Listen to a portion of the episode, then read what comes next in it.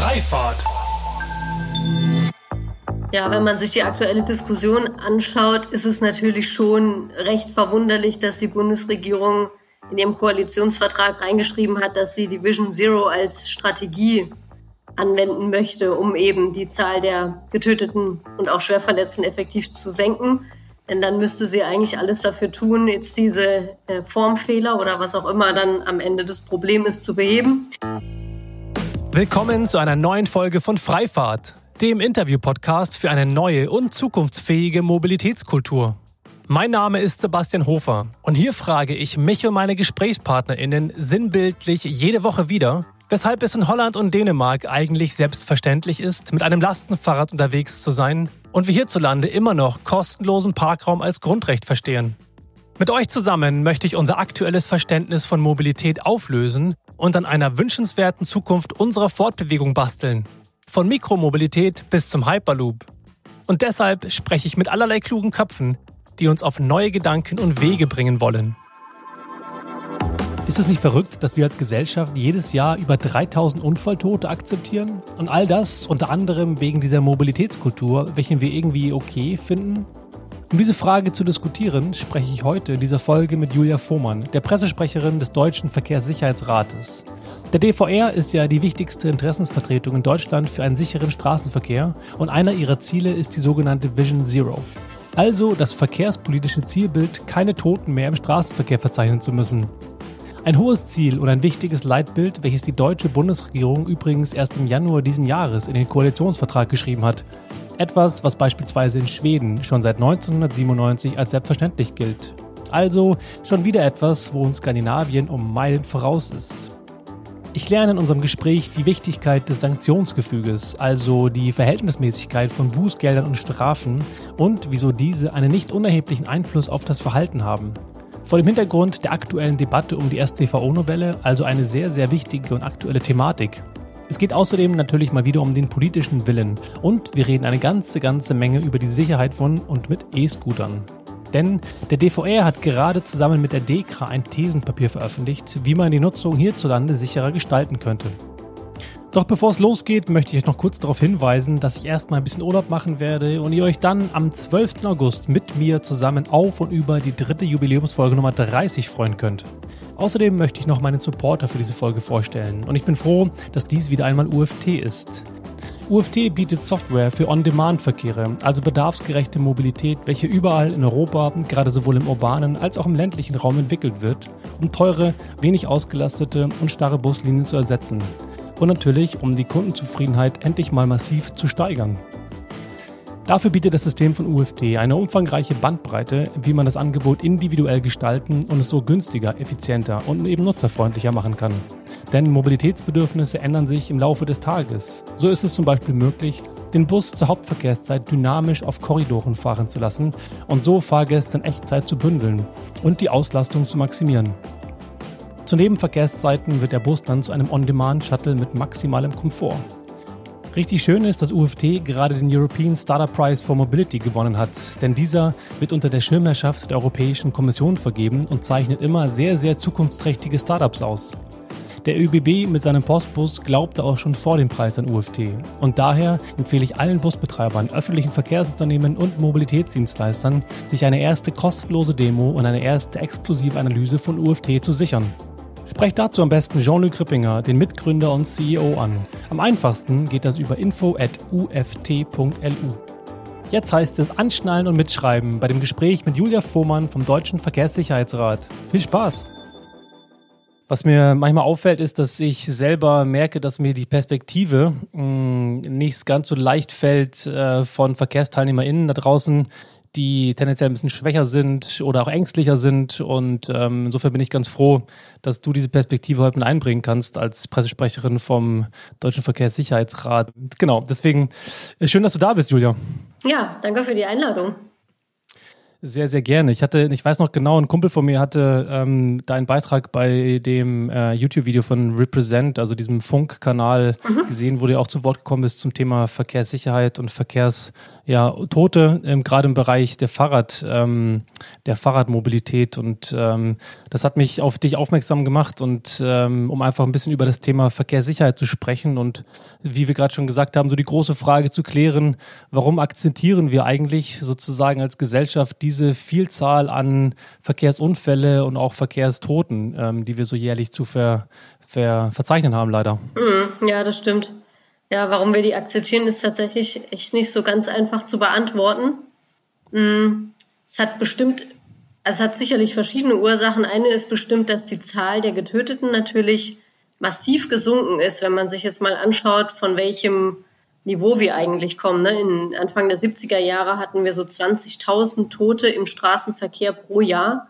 Das wow, ja. natürlich die ungefähr 3.000, die wir heute noch haben, deutlich weniger. Und das ist ja auch eine sehr schöne Entwicklung. Also das ist durchaus positiv zu sehen. Ähm, nichtsdestotrotz sind es natürlich immer noch 3000 Menschen, die einfach jedes Jahr auf der Straße ums Leben kommen, sei es jetzt zu Fuß, im Pkw, mit dem Fahrrad, wie auch immer. Und das ist natürlich schon viel, gerade wenn man sich überlegt, dass es eigentlich bedeutet, dass jeden Tag ungefähr acht oder neun Menschen wirklich sterben. Und viele Dinge müssten halt einfach auch nicht sein. Es hat sicherlich auch damit zu tun, wie wir selber unterwegs sind. Also es kann sich auch immer jeder mal an die eigene Nase fassen. Ähm, die Straßenverkehrsregeln natürlich beinhalten. Ob man die dann einhält oder nicht, hat dann auch wiederum was mit dem Thema Überwachung, Überwachungsdruck, Bußgelder, Sanktionen natürlich zu tun da sieht man ja auch jetzt aus den ganzen letzten Jahren, dass das ähm, stetig eigentlich runtergeht. Also wir haben nicht mehr so viel Polizeipräsenz da, die ist auch auf ganz anderen Gebieten einfach unterwegs und ähm, die Strafen sind auch relativ hoch, äh, relativ niedrig bei uns. Das ist jetzt natürlich auch nicht gerade so der Abschreckungseffekt, den die dann eigentlich auslösen sollten. Und das alles so zusammen, ja, vielleicht ist es dafür verantwortlich. Zudem ist natürlich auch immer diese Frage mit dem politischen Willen. Ne? Also Will man wirklich, dass das so prioritär ist, wie das beispielsweise die Vision Zero jetzt verlangt? Oder sagt man mhm. halt, naja, hm, so im Jahr 3000, naja, ne, gehört halt irgendwie so ein bisschen dazu. Naja, gut, das ist natürlich gerade jetzt wieder ein ähm, zeitlich ein passendes Thema, weil ja unser Bundesverkehrsminister gerade mit der Straßenverkehrsordnung Novelle sich ja so ein eins von vielen Eigentoren geschossen hat, wenn man so will, und äh, jetzt unklar ist sozusagen, wo jetzt die Verantwortung liegt, äh, wenn man es äh, diplomatisch ausdrücken will. Ähm, diese Freiheit, die wir uns sozusagen ähm, erkaufen auf Basis von, von Menschenleben, das finde ich immer wieder faszinierend, je mehr man reinguckt, wie absurd das ist. Gerade im Verhältnis mhm. beispielsweise mit, mit Ländern wie, wie Niederlanden oder Dänemark. Wir hatten es ja vorhin auch schon im Vorgespräch ein bisschen wie die mittlerweile ähm, ja auf einem ganz anderen Level angekommen sind. Und ja. ähm, was wäre sozusagen das Modell oder das, ähm, das Vorbild, was wir uns von solchen Ländern ne ab, abgucken könnten, um selber progressiver, schneller voranzukommen mhm. in der in der in unserer Mobilitätswende? Ja, also ja, wenn man sich die aktuelle Diskussion anschaut, ist es natürlich schon recht verwunderlich, dass die Bundesregierung in ihrem Koalitionsvertrag reingeschrieben hat, dass sie die Vision Zero als Strategie anwenden möchte, um eben die Zahl der Getöteten und auch Schwerverletzten effektiv zu senken. Denn dann müsste sie eigentlich alles dafür tun, jetzt diese äh, Formfehler oder was auch immer dann am Ende des Problems zu beheben und möglicherweise auch ein paar krassere Regeln zu machen und eine Diskussion über die Sanktionen beim äh, Übertreten von Höchstgeschwindigkeiten sollte eigentlich überhaupt gar nicht mehr geführt werden müssen. Es müsste eigentlich selbstverständlich sein, weil prinzipiell soll sich ja jeder an diese Regeln halten. Ne? Und es ist also dann davon zu sprechen, ähm, die sind zu hoch oder so, das ist schon sehr, das ist schon sehr krass in, in gewisser Weise. Und äh, es lebt dann wieder so ein bisschen dieser Spruch vom ADAC aus den 70er, 80ern, freie Fahrt für freie Bürger hoch. Es ist natürlich ähm, gerade so in der heutigen Zeit, wo wir schon sehen, es fahren immer mehr Leute Fahrrad, ne? es gibt E-Scooter und so weiter. Auch gerade zur Corona-Zeit, wo ja viele mit dem Fahrrad unterwegs waren, ist das schon echt ein bisschen schwierig. Ähm, aber was wir von anderen Ländern lernen können, wenn wir uns jetzt gerade zum Beispiel die Beispiele Niederlande oder auch Dänemark angucken, ist sicherlich eines, dass es da zum einen mal politisch gewollt war. Also wirklich, die Politik hat sich halt ähm, sozusagen hingestellt und gesagt, okay, wir haben hier ein Problem, wir müssen was tun, lasst uns das gemeinsam angehen. und ähm, hat dann eben auch entsprechende Schritte eingeleitet. Und das fehlt halt bei uns in Deutschland schon noch ein Stück weit. Was es bei uns auch ein bisschen schwierig macht, ist natürlich das föderale Prinzip, das wir haben. Wir haben sozusagen nicht eine Zentralregierung, die einfach dann Gesetze erlässt und dann gelten die, sondern die gibt sozusagen den Rahmen vor. Und alles Weitere müssen dann die Länder und dann in großen Teilen, gerade jetzt im Infrastrukturbereich, auch einfach die äh, Kommunen dann umsetzen. Ne? Dann spielen auch wieder so Fragen wie Gelder eine Rolle. Aber auch da kann natürlich dann vom Bund wieder eine Initiative gestartet werden. Ich glaube, das Wichtige ist wirklich, dass es ein ganz klares politisches Bekenntnis gibt, das einfach sagt, wir wollen das, wir wollen diese Wende, wir wollen eine sichere Verkehrsinfrastruktur, wir wollen weniger Getötete und dafür tun wir auch alles und dass dann aber halt auch wirklich die Umsetzung folgt, also dass auch wirklich gehandelt wird, dass es jetzt nicht eine Phrase eben in irgendeinem Papier bleibt, sondern dass man dann auch handelt. Aber ist die Grundlage, dass jetzt im Januar der Bundestag beschlossen hat, dass es als Leitgedanke, also diese Vision Zero als Leitgedanke jetzt in der Politik verankert werden sollte, ist das nicht, also sehr viel später, aber ein Schritt, der zur Hoffnung ähm, einlädt? Ja. Auf jeden Fall. Also es gibt tatsächlich Hoffnung, das stimmt schon, das muss man wirklich sagen. Also sei es jetzt von verschiedenen Fraktionen im Bundestag, aber auch auf kommunaler Ebene oder jetzt, was du gesagt hast, auch zum Beispiel das Thema Vision Zero in den Koalitionsvertrag reinzuschreiben, ist für Deutschland schon ein sehr großes Zeichen Richtung Verkehrssicherheit. Also das ist schon erstmal ein guter Startpunkt. Und äh, jetzt wäre es natürlich sehr wünschenswert, wenn dann da auch entsprechend ähm, gehandelt würde. Aber es ist erstmal ganz gut. Was sind denn so Schritte gewesen, die jetzt in Dänemark oder Holland in den 70er, 90ern stattgefunden haben, dass ähm, es zum Wandel kommt? Gibt es da konkrete Maßnahmen, die dort ähm, ja, ähm, stattgefunden haben, um den nächsten Schritt des, des Wandels zu beginnen? Also in, in den Niederlanden hat man zumindest mal die Ölkrise eben als Ausgangspunkt genommen, um jetzt stärker auf Radverkehr umzustellen. Also man hat einfach gesehen, es funktioniert nicht nur mit Pkw, das kann eigentlich nicht Sinn und Zweck der Sache sein. Man hatte auch da relativ hohe Unfallzahlen, gerade jetzt im Radverkehr, und hat dann eben gesagt, gut, wir müssen was machen und sich da eben verschiedene Gesetze überlegt. Nach und nach wurden dann eben auch zum Beispiel Institute gegründet, die sich eben dieser Radverkehrsförderung verschrieben haben. Ähm, und ähm, das wird halt permanent weiterentwickelt. Also es gehört sozusagen mittlerweile einfach durch die Jahre und durch die Entwicklung zur Kultur, dass man da eben auch dran arbeitet. In Dänemark weiß ich es ein bisschen genauer. Da war eben in den 90er Jahren es so, dass man halt auch gesagt hat, wir haben ein hohes Niveau und wir wollen jetzt einfach runterkommen von dem Niveau, wir müssen was tun. Und da haben sich dann eben wirklich gemeinsam Politik, Behörden, äh, Fahrradverbände, aber auch äh, Fußverkehrsverbände zusammengesetzt und haben gesagt, okay, wie können wir das denn so gestalten, dass alle möglichst sicher ankommen, ohne dass wir jetzt jemanden zu krass einschränken und äh, bestimmte Dinge nicht mehr möglich sind. Und da hat man halt recht offen diskutiert.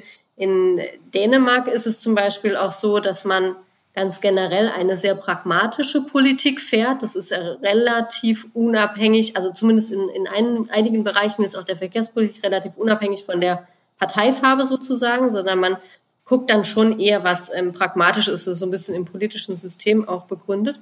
Aber das hilft dann natürlich schon ungemein. Also das ist ja in Deutschland schon auch so eine Geschichte, wenn man sich jetzt mal die Parteien und die Positionen anschaut. Da gibt's jetzt einige, die sind total pro Verkehrswende, pro Radverkehr. Und es gibt halt andere, die sagen dann, na ja, also hm, müssen wir mal ein bisschen schauen. Ne? Pkw-Verkehr ist schon auch noch wichtig oder ähm, naja. Oder ist die Grundlage für eine wirklich sichere Weg zur Schule, wie das die ja. AfD ja doch teilweise äh, total äh, unzeitgemäß und idiotisch ausdrückt, dass man nur sein Kind mit dem Auto sicher zur Schule bringen ja, könnte. Also solche Standpunkte sind natürlich einfach nur also fehlen ja, die Worte. Ja, genau. Ja, das ist, das ist ja, das ist ja genau der Punkt. Also dieses egoistische Eigeninteresse, was ja. auch in der Form sich in absurde ähm, äh, Richtung ausentwickeln kann, müsste doch auf der anderen Seite eigentlich die Grundlage sein, dass es überhaupt keine Diskussion gibt, über sowas zu sprechen, weil ja alle Menschen, die dort diskutieren, im Zweifelsfall ja selber auch in die Gefahr kommen könnten, Opfer dieser Statistik zu werden oder ähm, nicht nur sie, sondern im Zweifelsfall oder im schlimmeren Fall noch ihre Kinder. Insofern ja. ähm, ist es doch paradox, dass diese, diese Windschutzscheibe, die einen manchmal trennt zwischen der eigenen Wahrnehmung und zwischen der Realität, die man da draußen wahrnimmt, dass die äh, so eine Distanziertheit auf, äh, aufspannt. Und ich habe das tatsächlich irgendwo schon mal in einer psychologischen Studie gelesen, dass das tatsächlich ein, so eine Sache ist, dass man sich abgegrenzt ja. fühlt. Und du nix, mhm. kennst du die auch?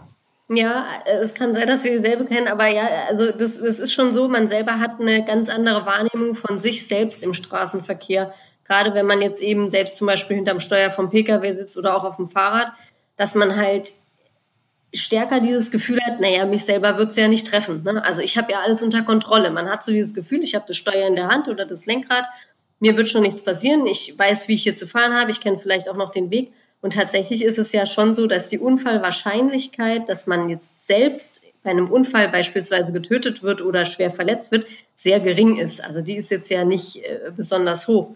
Nur es kann einem halt trotzdem treffen. Und ich glaube, dieser, dieser Sprung von dem einen zu dem anderen, der ist in vielen Köpfen nicht so richtig vorhanden.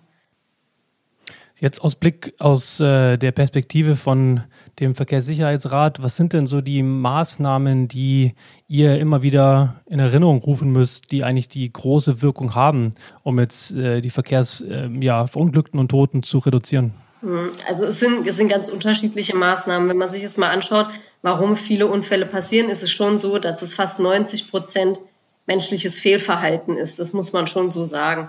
90 Prozent, okay. Das ist natürlich, ja. dann wird es Zeit, dass wir autonomes Fahren bekommen. ja, oder, nur noch zu, oder nur noch zu Fuß gehen. Ja, genau. Also es ist auch tatsächlich eine Hoffnung, die viele ja haben, dass sie sagen, wenn es autonomes Fahren gibt und alles regelt sich von selber, ne, dann ist man gar nicht mehr so stark gefragt. Aber bis das kommt, wird es sehr lange noch dauern. Also ganz so bald wird es nicht passieren. Aber in erster Linie ist es natürlich schon so, dass jeder bei sich selber auch einfach anfangen muss und sagen muss, okay, Straßenverkehr funktioniert halt nur, wenn ich mich an die Regeln halte und wenn ich auch Rücksicht nehme, jetzt auf Schwächere, aber auch auf andere. Ich muss immer quasi damit rechnen, dass andere Menschen sich möglicherweise nicht an die Regeln halten oder sich irgendwie, weiß ich nicht, sie sind abgelenkt, aus welchen Gründen auch immer und dadurch passieren halt Unfälle. Ähm, dann kann man immer sagen, ja, ich kann ja nicht immer Rücksicht auf andere nehmen, aber ich meine, jeder weiß selber, dass halt so ein Fehlverhalten schnell mal passiert ist. Ja, man ist irgendwie in Gedanken und hat halt dann gerade mal nicht schnell genug geguckt also das ist schon mal ganz wichtig. Eine andere Sache, die natürlich auch super wichtig ist, ist das Thema der Verkehrsüberwachung und der Verkehrskontrolle. Also wir haben das in Deutschland schon so, dass ähm, da jetzt gerade was die Sanktionen angeht, wir uns, wenn man das mit Europa vergleicht, schon eher weit unten befinden mit unseren Bußgeldern und auch mit Fahrverboten und ähnlichem. Das fördert jetzt natürlich nicht unbedingt, dass man sich dann so sehr an die Regeln hält, weil wenn man unterwegs ist und sich denkt, ach na fahre ich jetzt halt mal fünf oder zehn km zu schnell, ich werde schon nicht erwischt werden, dann macht man es halt auch eher. Und selbst sind es dann irgendwie 30, 40 Euro oder sowas und dann genau, ist ja auch kein Genau, das ist ja dann sozusagen weh. mit einkalkuliert schon, ne, die 30, 40 Euro oder was, die werde ich dann schon auch noch bezahlen können. Das ist jetzt nicht so dramatisch mhm. wie in der Schweiz, wo sich beispielsweise Bußgelder nach dem Einkommen richten oder so, ja. Da kann es dann auch mal für jemand, der sehr gut verdient, sehr teuer werden. Also davon sind wir halt schon noch entfernt. Und das andere, was auch damit zusammenspielt, ist, dass wir natürlich auch ein Vollzugsdefizit an vielen Stellen haben. Also wir haben Personalmangel beispielsweise in Bußgeldstellen, aber auch an Gerichten. Es führt dann dazu, wenn jetzt jemand beispielsweise geblitzt wurde oder ähnliches, dass das dann erstmal nicht bearbeitet wird, sondern vielleicht auf dem Stapel landet. Vielleicht bleibt es auch einfach da liegen. Das bringt jetzt dann halt auch nicht so viel, um unbedingt diese Regeltreue ähm, dann herzustellen. Und was damit auch wiederum zusammenhängt, ist natürlich generell ähm, die Bußgelder, Sanktionen und so weiter, dass sie nicht unbedingt immer für alle so super nachvollziehbar sind. Also die sind nicht unbedingt an den Gefährdungen tatsächlich ausgerichtet. Man hat so in den letzten Jahren immer mal so einzelne Punkte wieder so rausgegriffen, zum Beispiel ne, fahren mit dem Handy beim Auto ist ein Problem, Ablenkung, ja stimmt, dann hat man da das Bußgeld eben entsprechend hochgesetzt, einen eigenen Paragraphen in der StVO äh, verankert. Aber man hat jetzt nicht mal insgesamt sich die, die SDVO oder Straßenverkehrsgesetz angeschaut und gesagt, hm, wo haben wir denn jetzt eigentlich ein Problem? Wie sollten denn die Bußgelder sein? Sollten die Sanktionen äh, im Bereich Punkte oder auch Fahrverbote angepasst werden? Also diese, diese Gesamtschau über das gesamte Sanktionengefüge, die hat sozusagen nicht stattgefunden. Und äh, das macht es dann manchmal schon schwer zu sagen, ja, hm, warum bezahle ich ihn jetzt dafür das und für was anderes halt viel weniger? Ja, das ist interessant. Das ist tatsächlich eine interessante Perspektive auf die Sachen, weil ähm, natürlich die Frage dann aufkommt, ähm, das Sanktionsgefüge ist das eine, also die Verhältnismäßigkeit jetzt zu anderen, aber auch eine Art von ja fast schon exponentieller Funktion, die da äh, hinter dem Bußgeldkatalog ja liegen könnte und müsste, wenn beispielsweise ja ähm, ähm, äh, Lebensgefahr mit involviert ist. Und ich meine, ihr habt ja selber äh, auf Autobahnen diese die Kampagnen, die immer wieder klar machen, mhm. was die Konsequenz ist von beispielsweise mal eben schnell abgelenkt zu sein. Ähm, aber so wie ich das verstanden habe, ist diese Form von Konsequenz nicht im nicht in dem Bußgeld Katalog hinterlegt. Ja, also nicht unbedingt immer. Es sind natürlich viele Sachen schon drin, aber manche Sachen sind halt tatsächlich jetzt, ja, also kann man jetzt nicht so unbedingt rausgreifen. ich überlege gerade mal nach. Ähm, ich wollte gerade sagen, gibt es da irgendwie ein gutes Beispiel, bei dem es genau, besonders konträr ja, wird? Genau, ich überlege gerade ein Beispiel. Ähm, also beispielsweise ist gerade zum Thema Radverkehr, hört man ja oft immer von diesen Doring-Unfällen. Ne? Also es geht auf einmal plötzlich die Autotür auf und der Radfahrer fährt sozusagen rein und... Meine größte Angst. ne? Genau. Und das kommt tatsächlich sehr häufig vor, also häufiger wahrscheinlich auch, als es in der Unfallstatistik äh, drinne steht, weil es da auch eine hohe Dunkelziffer gibt. Und wenn das jetzt zum Beispiel passiert, also man guckt halt einfach nicht nach hinten, macht nicht den holländischen Griff oder den Schulterblick, reißt die Tür auf, passiert der Unfall, dann zahlt man dafür gerade mal 25 Euro. Das ist natürlich schon jetzt auch nicht so besonders viel. Oder was es beispielsweise auch gibt, ist, ähm, mit, also man fährt jetzt mit Pkw über die rote Ampel drüber und gefährdet natürlich massiv den Straßenverkehr. Das ist recht teuer. Also man zahlt zwischen 200 bis 320 Euro und es gibt auch noch ein Fahrverbot. Wenn ich jetzt aber beispielsweise als Fußgänger darüber laufe, bei Rot, und möglicherweise ja auch für Unfälle sorge, dann kostet das halt fünf Euro. Ja, das ist jetzt natürlich ähm, schwierig, also solche Sachen, ne? Und ähm, oder was es auch zum Beispiel gibt, ist, äh, wenn man überholt und die Verkehrszeichen nicht beachtet, dann kostet es 70 Euro. Ja, das ist jetzt irgendwie auch nicht so ganz klar, warum, weil wenn ich jetzt überhole und ich beachte beispielsweise nicht, dass ich nicht überholen darf und mir kommt jemand entgegen, dann knallt's halt einfach und man kann davon ausgehen, es wird eine höhere Geschwindigkeit gewesen sein, die Folgen werden dramatisch sein. Das sollte schon auch entsprechend dann geahndet werden. Und solche Sachen machen das dann natürlich auch irgendwie schwer nachzuvollziehen. Warum muss ich jetzt für das eine das bezahlen? Warum ist das andere so viel günstiger beispielsweise? Ja. Mm, ich finde, was mich interessieren würde, ist, wie du eigentlich dazu kamst, sozusagen ein kleiner Schlenker im Gespräch, mhm. ähm, dass du dich als Pressesprecherin von dem Deutschen Verkehrssicherheitsrat aufstellen wolltest und jetzt so engagiert für dieses Thema, für das Thema brennst und arbeitest. Gibt es da eine Geschichte im Hintergrund? Es gibt jetzt keine ganz konkrete Geschichte, also kein Unfall oder ähnliches, was da jetzt eine Rolle spielt, aber ich finde einfach das Thema sehr wichtig. Ich wohne in Berlin der Straßenverkehr hier ist extrem dicht. Ich fahre selber schon auch meistens mit dem Fahrrad zur Arbeit und man kommt in brenzlige Situationen oder sieht auch entsprechende Situationen. Ich bin aber genauso auch dem Auto beispielsweise unterwegs und stelle dann auch fest, hm, hier fahren jetzt Radfahrer so und so, warum machen die das denn? Also ist so insgesamt eine recht brenzlige Mischung, die einem da jeden Tag wieder vor Augen geführt wird und sich einfach dafür einzusetzen, sozusagen die, die Menschenleben auch in gewisser Weise zu retten durch Aufklärung beispielsweise, das fand ich schon ähm, eine sehr, sehr gute und sehr wichtige Sache. Ist auf jeden Fall ein sehr hehres Ziel. Denn ja. Du hast ja, wenn ich richtig gesehen habe, Politikwissenschaften studiert. Das ja. heißt, du warst ja auch mal ähm, Referentin von einem Abgeordneten und hattest mhm. sozusagen ja, wenn das so, also zumindest so aus, eine Art politische Karriere eher vor dir und jetzt bist du ja sozusagen eher in der, ähm, auf Seiten der Zivilgesellschaft unterwegs. Mhm. Ähm, war das so ein Schwenk oder war das irgendwie so eine für dich eine natürliche Entwicklung, dass du jetzt äh, auf der Position sitzt? Ja, also dahin zu kommen war eigentlich schon, schon so beabsichtigt. Also ich habe auch ein Volontariat gemacht bei einem ähm, Verlag und ähm, hatte da eigentlich immer so diese journalistisch-kommunikative Richtung noch drin und wollte aber eben dann nach dem Studium schon auch ein bisschen mal wissen, wie eigentlich Politik so in der Praxis vor allem funktioniert, weil im Studium lernt man das ja doch eher nur so in der Theorie. Und das habe ich dann auch in fast vier Jahren und fand das dann aber ganz schön, als sich die Möglichkeit geboten hat, das sozusagen mit dem Kommunikativen zu verknüpfen. Und habe dann eben ja diese Stelle bekommen und mich dann auch sehr drüber gefreut und finde das jetzt auch sehr spannend, weil natürlich ist das Politische immer noch ähm, ein Thema und auch relevant, weil als Verband setzt man sich ja für Ziele ein und die kann man nur erreichen, wenn am Ende die Politik mitspielt und man die dann eben auch davon überzeugen kann. Insofern ist das so ein, so alle Seiten kommen zusammen und ähm, ja, ich konnte mir das Beste dann aus allem raussuchen.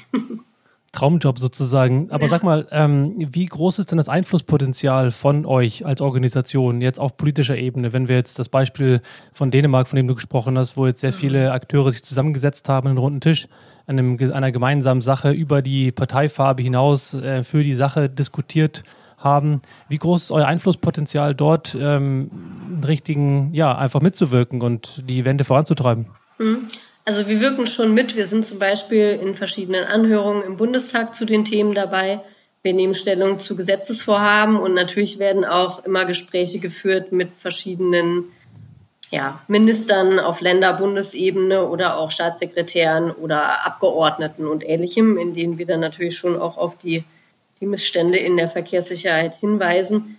Ähm, letztlich haben wir halt ein politisches System und am Ende entscheidet dann eben halt auch ähm, die Politik, was dann dabei rumkommt. Und wir können sozusagen unser Bestes tun, die Argumente zusammensammeln, um dann eben davon zu überzeugen, dass das auch richtig ist. Aber angenommen, man hat jetzt jemand vor sich, der halt nun mal einfach eine ganz bestimmte Linie fährt, weil das beispielsweise parteipolitisch so vorgesehen ist. Oder weil man auch zum Beispiel sagt, naja, ähm, ich muss halt meine Wähler erreichen und meinen Wählern kann ich das aber so nicht vermitteln und ich möchte aber unbedingt wieder gewählt werden, dann ist das natürlich ein bisschen ein Dilemma, das wir, das wir haben. Ne? Aber es gibt ja auf der anderen Seite natürlich auch noch den öffentlichen Druck. Das hat man beim Radverkehr ja auch ganz gut gesehen. Das hat ja unser Mitglied der ADFC auch ähm, echt super gemacht, muss man sagen, dass sie einfach durch ihre Landesverbände da den Druck so hoch gehalten haben, ähm, dass jetzt im Radverkehr sich wirklich einiges tut. Und letztlich ist das gemeinsam sicherlich auch mit uns, aber schon auch äh, mit dem Grund, warum es jetzt diese fahrradgerechtere Novelle geben sollte oder gegeben hat. Und jetzt muss man halt mal schauen, was am Ende draus wird ob das Druckmittel von unserem Verkehrsminister hält, dass er sagt, entweder ihr kriegt jetzt die bessere Fahrrad, ja. ähm, die Fahrradregeln oder ja. ähm, wir müssen nochmal über die, die Bußgelder bei erhöhten Geschwindigkeiten reden. Ja, Absurd.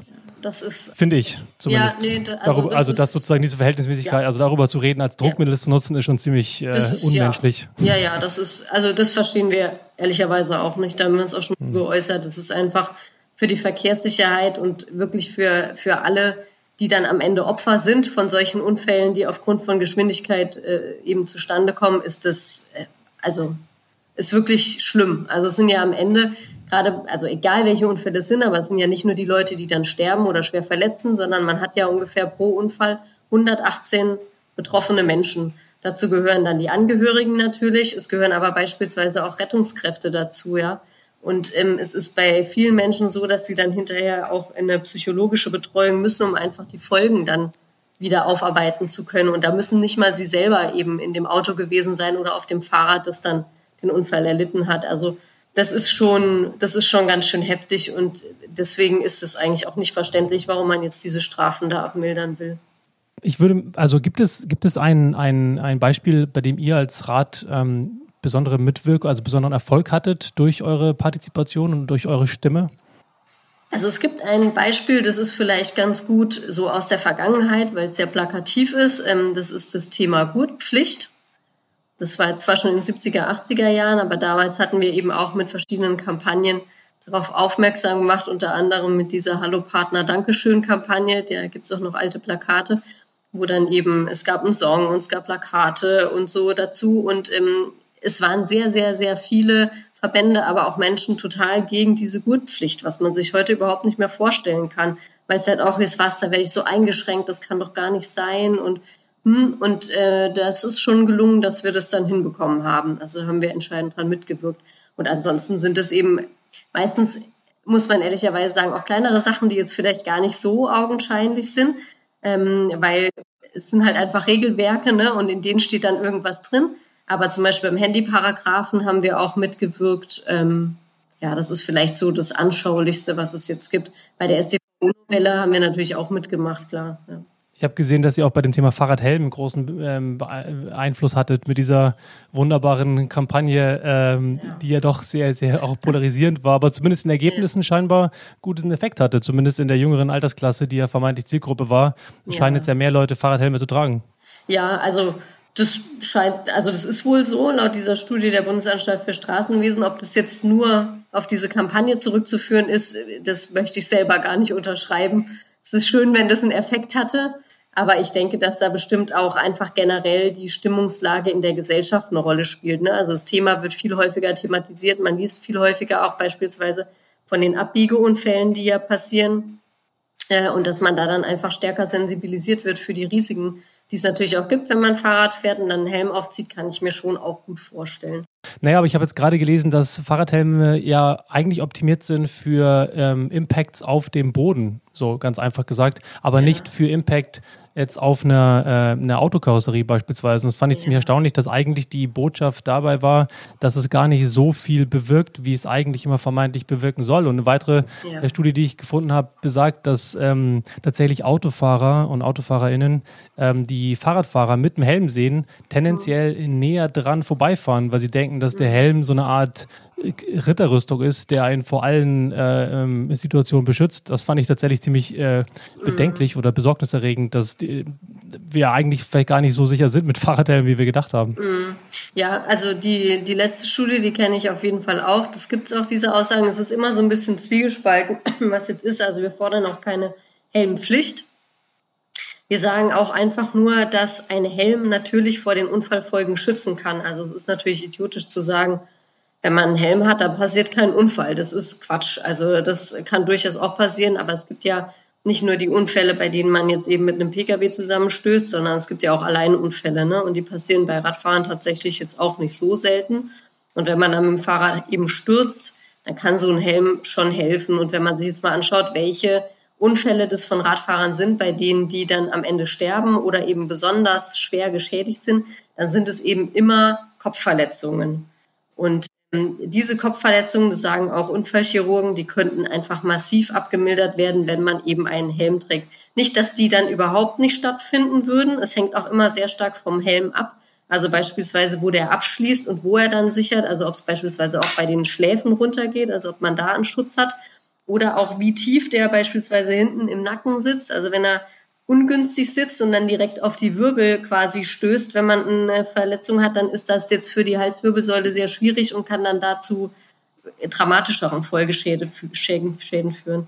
Ja, also, also wo, wo es dann tatsächlich hilft, ist, es stimmt mit dem, mit dem Boden. Es gibt auch eine Studie von der Unfallforschung der Versicherer, die hat mal genau untersucht, bei welcher Art von Aufprall dann der Helm tatsächlich schützt. Und wenn man eben so seitlich schräg aufprallt, ist der Schutz nicht so groß. Aber ja, wegen auch dieser Rotationskräfte, die dort wirken. Ne? Genau. Weswegen es ja auch ja. mittlerweile Systeme gibt, die das so ein bisschen entzerren, diese Relativkräfte, die dort ähm, auftauchen.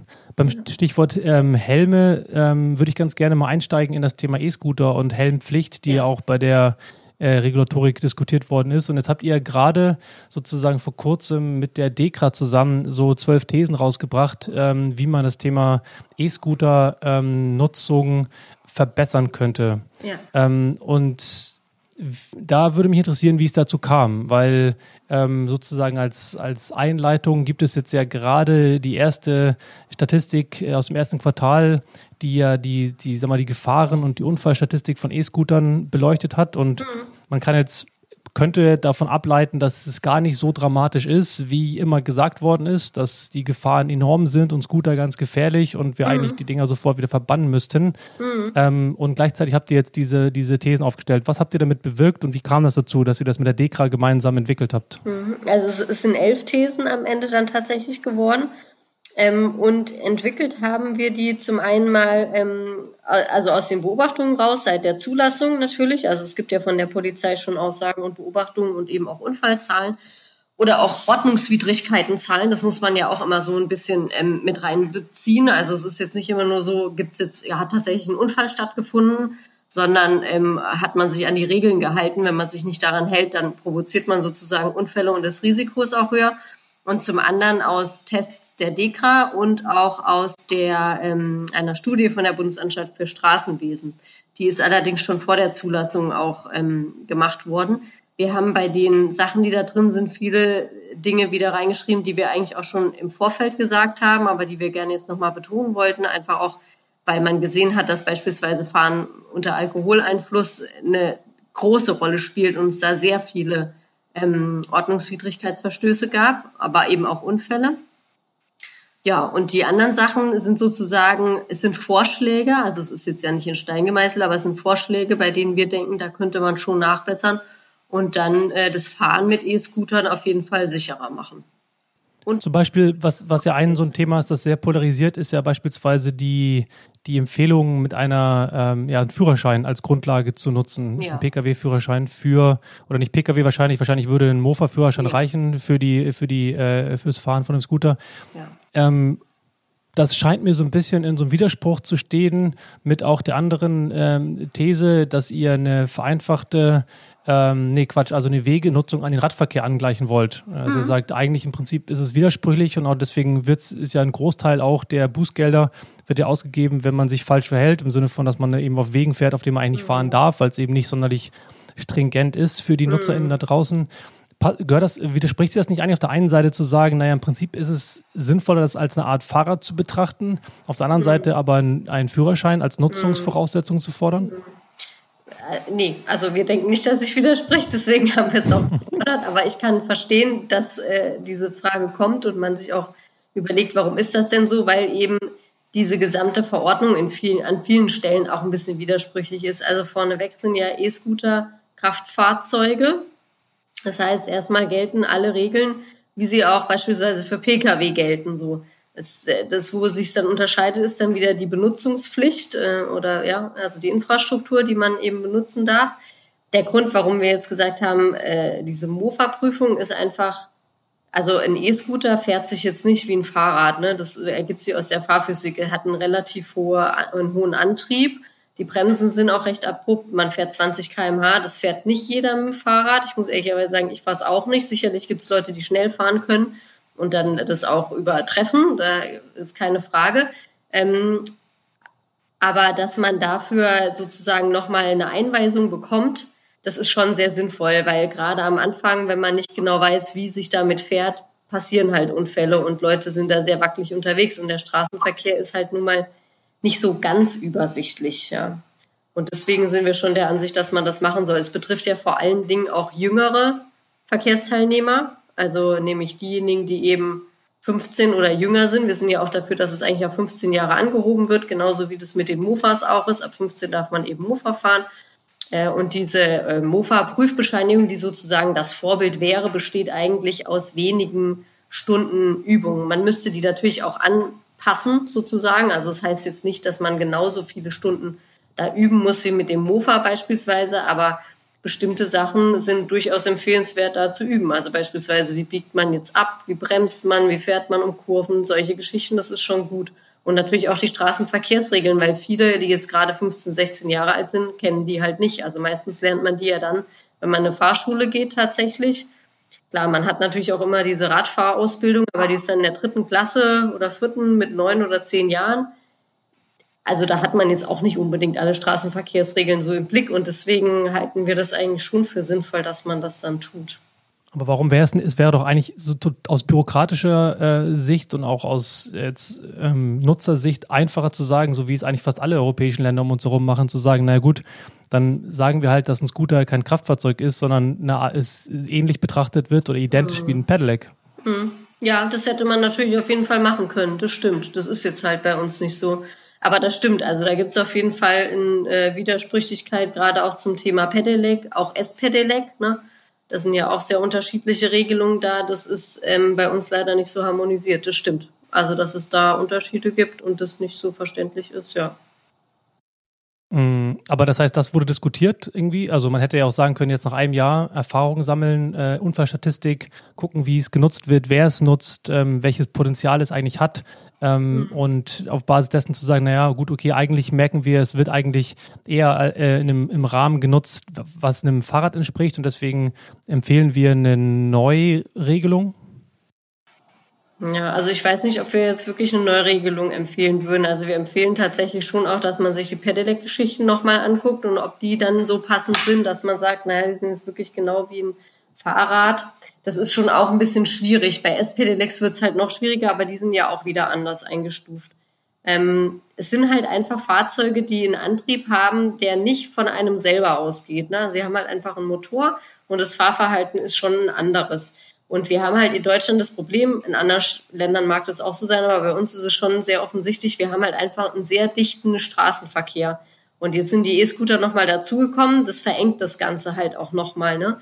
Ein Pedelec auszuleihen kann man mittlerweile auch machen, machen aber, glaube ich, gar nicht so viele. Bei den E-Scootern ist die Hürde, glaube ich, ein bisschen niedriger. Es ist ja auch irgendwie ein cooles Teil, damit so zu fahren. Es macht auch Spaß. Es hat schon auch so ein bisschen was von Fun-Fahrzeug und es wird dann natürlich auch ein bisschen unterschätzt, dass man nicht zum Spaß da unterwegs ist, sondern dass das halt auch eine ernste Geschichte ist. Und deswegen denke ich schon, dass das in Ordnung ist, wenn man das als Kraftfahrzeug ein, einstuft. Aber was wir auch gesagt haben in den Regelungen, und das ist natürlich wichtig, dass die äh, Infrastruktur entsprechend angepasst wird. Ne? Also wenn wir jetzt neue Fahrzeuge zulassen und wir wollen auch, dass die genutzt werden und dass sie einen Beitrag zur Verkehrswende äh, leisten oder wie auch immer, dann sollte man natürlich auch schauen, dass die so fahren können, dass man sicher damit ankommt. Das, ist das finde ich auch ein ja, ganz entscheidender das, Punkt. Ja der Punkt ist definitiv ähm, auch die Infrastrukturanpassung, finde ich sehr begrüßenswert und auch genauso die Idee mit den mit der Drosselung der Geschwindigkeit für die ersten Fahrten, finde ich. Äh, ich hatte es ja mal andersrum vorgeschlagen in das Gespräch, dass ich sage, ab einer gewissen äh, Erfahrung kann man noch schneller fahren, weil mhm. ich persönlich finde die 20 km/h relativ langsam, aber wie mhm. habe ich eingangs schon erwähnt, dass meine Perspektive da vielleicht nicht mhm. der, der, der, der schwächeren und vielleicht etwas vorsichtigeren VerkehrsteilnehmerInnen draußen mit sich mhm. bringt. Aber deswegen das finde ich auf jeden Fall äh, sehr, sehr, sehr nachvollziehbar und positiv. Mm, mir ist ein bisschen zu Ohren gekommen, dass die so ein paar Anbieter auch Kritik geübt haben äh, gegenüber dieser, äh, gegen dieser, äh, gegen diesen elf Thesen. Und wie seid ihr denn damit umgegangen? Gab es da ähm, einen Diskurs, dass man gesagt hat, ah, okay, was ist denn der, der, der Grund? Unter anderem ist ja, kann man ja sagen, äh, die E-Scooter wurden ja sehr polarisierend wahrgenommen. Gleichzeitig bieten sie ein Potenzial für eine Veränderung aufgrund eines weiteren Verkehrsmittels und dieser Spaßfaktor, vielleicht auch irgendwie dieser die geringe Hürde, ähm, der zusätzliche Druck an Fahrzeugen, die zu Verkehrsinfrastrukturausbau mit beitragen. Das heißt, man könnte ja auch sagen, wir wollen es eigentlich möglichst einfach machen und mhm. eigentlich wirkt das Papier so ein bisschen eher, dass es sozusagen relativ schwer gemacht wird, Fuß mhm. zu fassen. Naja, also man darf, glaube ich, eins nicht vergessen, wir sind jetzt nicht der Verband für die Verkehrswende, sondern wir sind für die Verkehrssicherheit. Also uns geht's Gut, guter Punkt, ja. Also was mit der Sicherheit ist. Ähm, es gab da äh, schon Gespräche mit denen. Ähm, wir werden es auch auf jeden Fall weiterführen. Da wird es nochmal ein größeres Gespräch auch geben und wir sind natürlich auch sehr an einem Austausch interessiert. Ähm, es ist total verständlich, dass natürlich Anbieter und auch Hersteller der Fahrzeuge es äh, schwierig finden, wenn jetzt da ein Verband ankommt und der fordert äh, jetzt irgendwelche Maßnahmen, die das erschweren, dass natürlich diese Fahrzeuge genutzt werden, weil die natürlich auch ein entsprechendes Eigeninteresse haben. Das ist ja völlig klar.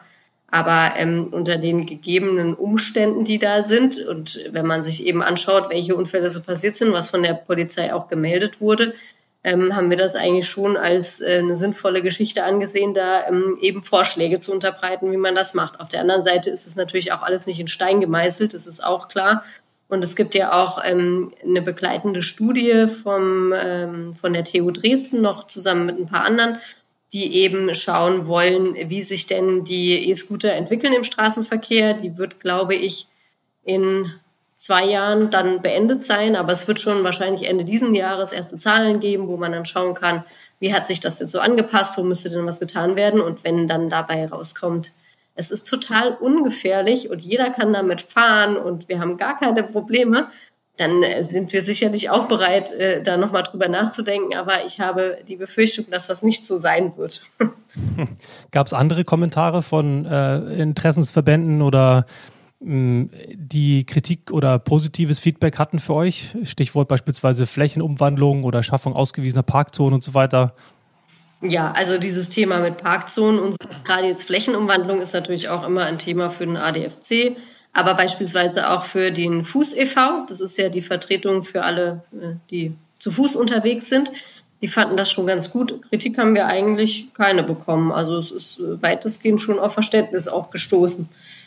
Ja was ich was der, Gedanke, der mir kam, als ich mir das über angeschaut habe, dass es für mein ähm, für meine mein Eindruck relativ ähm, konkret war, also mit tatsächlich konkreten äh, ähm, Geschwindigkeiten für die automatisierte Drosselung beispielsweise, ähm, also sehr durchdacht sozusagen. Gleichzeitig habe ich mir die Frage gestellt, ob ihr sowas schon mal gefordert habt für andere Verkehrsteilnehmer, also Fahrradfahrer beispielsweise oder auch Autofahrer, weil sowas zu fordern wie ähm, eine reduzierte äh, Geschwindigkeit oder vorzuschlagen, eine reduzierte Geschwindigkeit für bei, bei schlechtem Wetter oder bei Nässe oder bei schlechter Witterung, könnte man ja genauso gut eigentlich im Prinzip auf Autos übertragen und sagen, wir fordern eine, ähm, eine automatische Drosselung von Fahrzeugen auf die erlaubte Höchstgeschwindigkeit oder in, in Spielstraßen oder wo auch immer. Also mhm. es wäre ja technisch genauso möglich, wie es bei Scootern ähm, äh, möglich ist, das mhm. dort auch vorzuschlagen, mit einem deutlich, deutlich, deutlich höheren Impact auf die Verkehrssicherheit.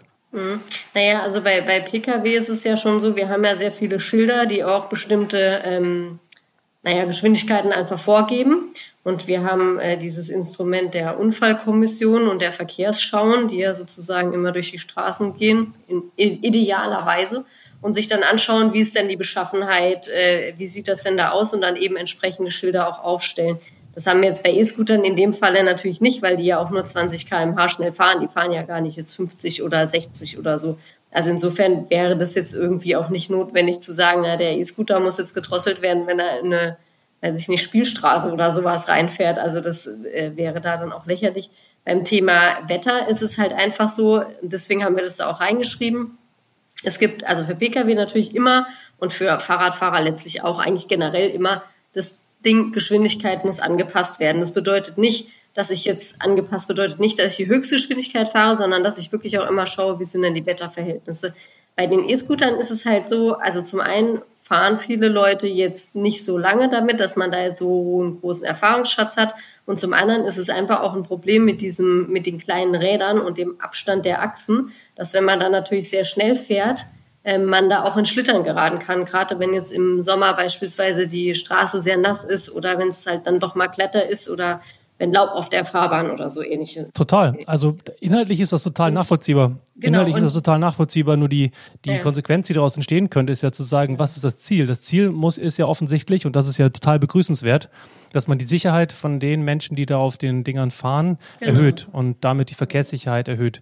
Genau. Nur ähm, daher die, die, die, die, die Frage, ähm, wenn das Ziel ist, das ist ja euer Ziel für Gesamtdeutschland, die Verkehrssicherheit zu erhöhen, dann wäre es ja auch eine naheliegende Forderung oder eine Empfehlung genau das Gleiche. Also zu sagen, bei, bei Glatteis, bei Schnee, bei Witterung im Herbst mit Laub und so weiter, dass beispielsweise dort auch in Steuergeräten von Fahrzeugen eine Art ähm, automatische äh, ja. Begrenzung stattfindet, ja. sodass Fahrzeuge dann innerorts nur noch 30 ja. fahren können, äh, was ja eh sinnvoll ist, aber dann oder halt außerorts nur 60, 70 fahren können. Also ja, ich, ja, total. Es gibt da halt auch schon diese Fahrerassistenzsysteme, die halt auf solche Sachen reagieren. Ne? Also da haben wir dann sozusagen nochmal das andere Instrument, das halt entwickelt wird oder teilweise auch schon entwickelt ist, dass eben diese K2X-Kommunikation, nennt sich das ja dann auch wieder, dass die eben auf diese Sachen reagiert. Und da fordern wir schon auch, dass die natürlich weiterentwickelt wird. Ne? Also Ansonsten gibt's natürlich dann wieder dieses äh, Thema, es gibt ja die Schilder, man soll die anpassen, man kann auch einen Tempomaten nutzen und den dann nochmal anpassen. Aber ähm, sozusagen eine automatische Drosselung, wenn dann eben das entsprechend ist mit dem Wetter oder ähnliche Dinge, die ist ja schon sehr begrüßenswert und das fordern wir auch. Also dass einfach eben diese Fahrerassistenzsysteme dahin entwickelt werden, dass die beispielsweise erkennen, ähm, hoppla, irgendwie der Untergrund ist da jetzt aber feucht und nass, ich kann jetzt hier halt nicht 50 fahren oder so.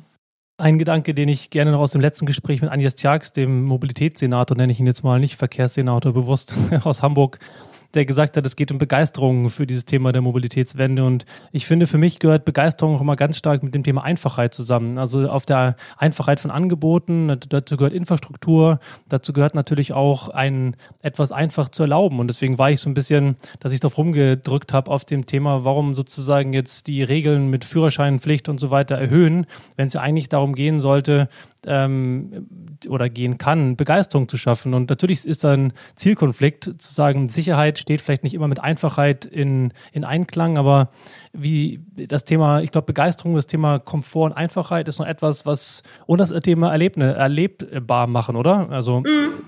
Klar, also Begeisterung ist auf jeden Fall ein wichtiges Thema. Und ich glaube jetzt zum Beispiel, der ADFC hat es ja mit dem Thema Fahrrad auch wirklich gut hinbekommen. Also ich meine, die haben das ja wirklich geschafft, dass viele sich jetzt fürs Fahrrad noch mehr begeistern. Es steigen auch immer mehr Menschen aufs Pedelec um, das wissen wir ja auch von den Verkaufszahlen. Das hat auf jeden Fall dazu beigetragen. Nur was man halt nicht vergessen sollte, auch wenn das jetzt irgendwie so ein bisschen eine unsexy Antwort ist, ist, ähm, Straßenverkehr ist halt kein Spaß. Also es ist ja, wie wir es vorher gesagt haben, schon so, es ist eine hochkomplexe Geschichte. Ähm, man muss sich darauf konzentrieren und es geht darum, von A nach B zu kommen. Aber es geht nicht darum, Spaß zu haben beim von A nach B kommen, weil sonst müssten wir auch wieder über das Thema Geschwindigkeiten im Auto beispielsweise diskutieren. Ähm, also das, glaube ich, ist sowas, was jetzt vielleicht nicht so ganz cool ist und äh, manche vielleicht das auch nicht so schön finden, aber das ist schon, schon wichtig. Also natürlich ist es schön, wenn es jetzt ein äh, Mikromobilität gibt in Form von E-Scootern und die sind total praktisch und die stehen überall und ich kann mein Auto stehen lassen und ich fahre dann vielleicht wirklich mit denen die letzte Meile. Aber ähm, es ist halt nicht so, dass jetzt die Begeisterung für dieses Fahrzeug eigentlich im Vordergrund stehen sollte, sondern einfach die Möglichkeit, schnell, unkompliziert, möglichst sicher von A nach B zu kommen. Und für dieses möglichst sicher sind dann wir eben wieder zuständig zu sagen, ja, das kann man schon alles machen. Wir wollen das ja auch gar nicht verbieten. Ähm, aber es muss halt irgendwie sicher erfolgen. Und das wollen wir ganz gerne eben im Dialog tun, auch mit den Anbietern von Sharing-Plattformen, aber auch eben mit Kommunen, weil ich glaube, dass halt einfach alles gemeinsam entwickelt werden kann und man jetzt nicht sagen kann, okay, es kommt halt hier ein neues Fahrzeug und es muss jetzt alles easy peasy laufen. Jeder soll damit fahren können und dann ist alles schick sondern es muss halt eben auch sicher sein. Das ist genau diese, diese Diskussion, die eben in Dänemark und so weiter geführt wurde in Form von runden Tischen. Man hat sich halt gemeinsam hingehockt und jeder Aspekt hat dann eben halt auch seinen Platz bekommen. Und da gebe ich dir total recht. Und ich glaube, da liegt, sitzt der Hase ein bisschen im Pfeffer. Auch wenn du sagst, ähm, Straßenverkehr ist eben kein Spaß wenn man das mal umdreht und sich mal nachdenkt, ja, aber das ist ja genau das Problem vielleicht, dass eben Straßenverkehr nichts ist, wo wir irgendwie easy peasy aus Spaßnarrativen heraus agieren, sondern eigentlich ist ja das Thema Sicherheit erstmal und dann kommt das Thema Flächenverfügbarkeit und vielleicht auch der, der Wunsch nach Besitz von Fläche und so eine gewisse Hierarchie, die dadurch entsteht. Und dann als, als drittes kommt erst das Thema vielleicht ähm, Spaß oder das Thema mhm. ähm, Begegnungsraum. Und vielleicht liegt da tatsächlich eine ganze Menge Magie drin, sich die Frage zu stellen, Mobilität ist ja primär erstmal ein Grundbedürfnis, von A nach B zu kommen. Das kann man jetzt sehr, sehr ordnungsliebend aufsetzen oder man kann es im Sinne von Komfort, Spaß, Begegnung, Umweltschutz, ähm, Luftqualität und Verkehrssicherheit aufziehen. Ja, absolut. Also da bin ich dabei. Man kann das natürlich unterschiedlich aufziehen. Wir haben halt hier in Deutschland so ein bisschen die Probleme und deswegen bin ich mal gespannt, ob das irgendwann kommt, dass wir natürlich schon bestimmte sehr komplexe Regelungen haben. Ja, also wir haben eben verschiedene äh, Regelwerke, die sozusagen das, das, ja, das Zusammensein im Straßenverkehr regeln, die dann alle auf einmal sehr begeisterungsfähig ähm, darzulegen, ist sicherlich sehr herausfordernd, aber ja, also vielleicht hilft das solange man dann dabei berücksichtigt, welches Unfallpotenzial ähm, oder sagen wir mal, welche Folgen bei Zusammenstößen eben auch im Raum stehen und das dann nicht vernachlässigt wird, ist da sicherlich, also man kann immer vieles verändern und auch verbessern. Das ist gut. Mobilitätskultur ist auf jeden Fall veränderbar. Jeden Julia, noch eine letzte Frage, bevor wir, ähm, bevor ich mich für das Gespräch abschließend bedanke. Was sind so ähm, ein, zwei, drei so Learnings oder Sachen aus der Corona-Krise, die du aus Blick ähm, der, der Mobilität gut fandest und dir wünscht, dass wir das beibehalten für die Zukunft? Mhm. Also eine Sache, die äh, ich auf jeden Fall toll fand, war das Thema Pop-up-Bike-Lanes. Zumindest so, wie das halt hier in Berlin passiert ist. Dass die Kommunen tatsächlich einfach angefangen haben, wirklich zu handeln. Und zwar auch sehr pragmatisch, jetzt nicht darauf gewartet haben, wann kann ich die Straße aufreißen und dann da irgendwie einen neuen Belag hinmachen, sondern einfach ihre Linien gezogen haben ähm, und damit eben den Radfahrenden mehr Platz gegeben haben. Gleichzeitig aber wieder, das unterscheidet dann jetzt von den anderen Kommunen, diese Wege auch wirklich so bestehen bleiben, weil es dafür eben eine Grundlage gibt, dieses Mobilitätsgesetz hier in Berlin. Also insofern verunsichert man dann hinterher niemanden, wenn dann diese Linien wieder wechseln, sondern die werden bleiben bzw. werden ausgebaut. Das fand ich sehr schön, also dieser Pragmatismus. Mhm. Ähm, was ich auch sehr schön fand, war es ist vielleicht ein bisschen abstrakt und woanders hergeholt, dass ähm, parteienübergreifend man sich total einig war in dem Ziel, dass es jetzt darum geht, diesen Erreger sozusagen so stark zu minimieren, dass eben eine Ausbreitung jetzt nicht ähm, stattfinden kann. Ähm, und da waren sich alle einig und es war sozusagen Gesundheit first. So, das stand über allem. Ähm, wenn man das übertragen könnte auf den Straßenverkehr und man würde dann sagen, Menschenleben first, immer so. Das wäre, das wäre eine sehr schöne Sache, also wenn man sich auch da dazu bekennen würde.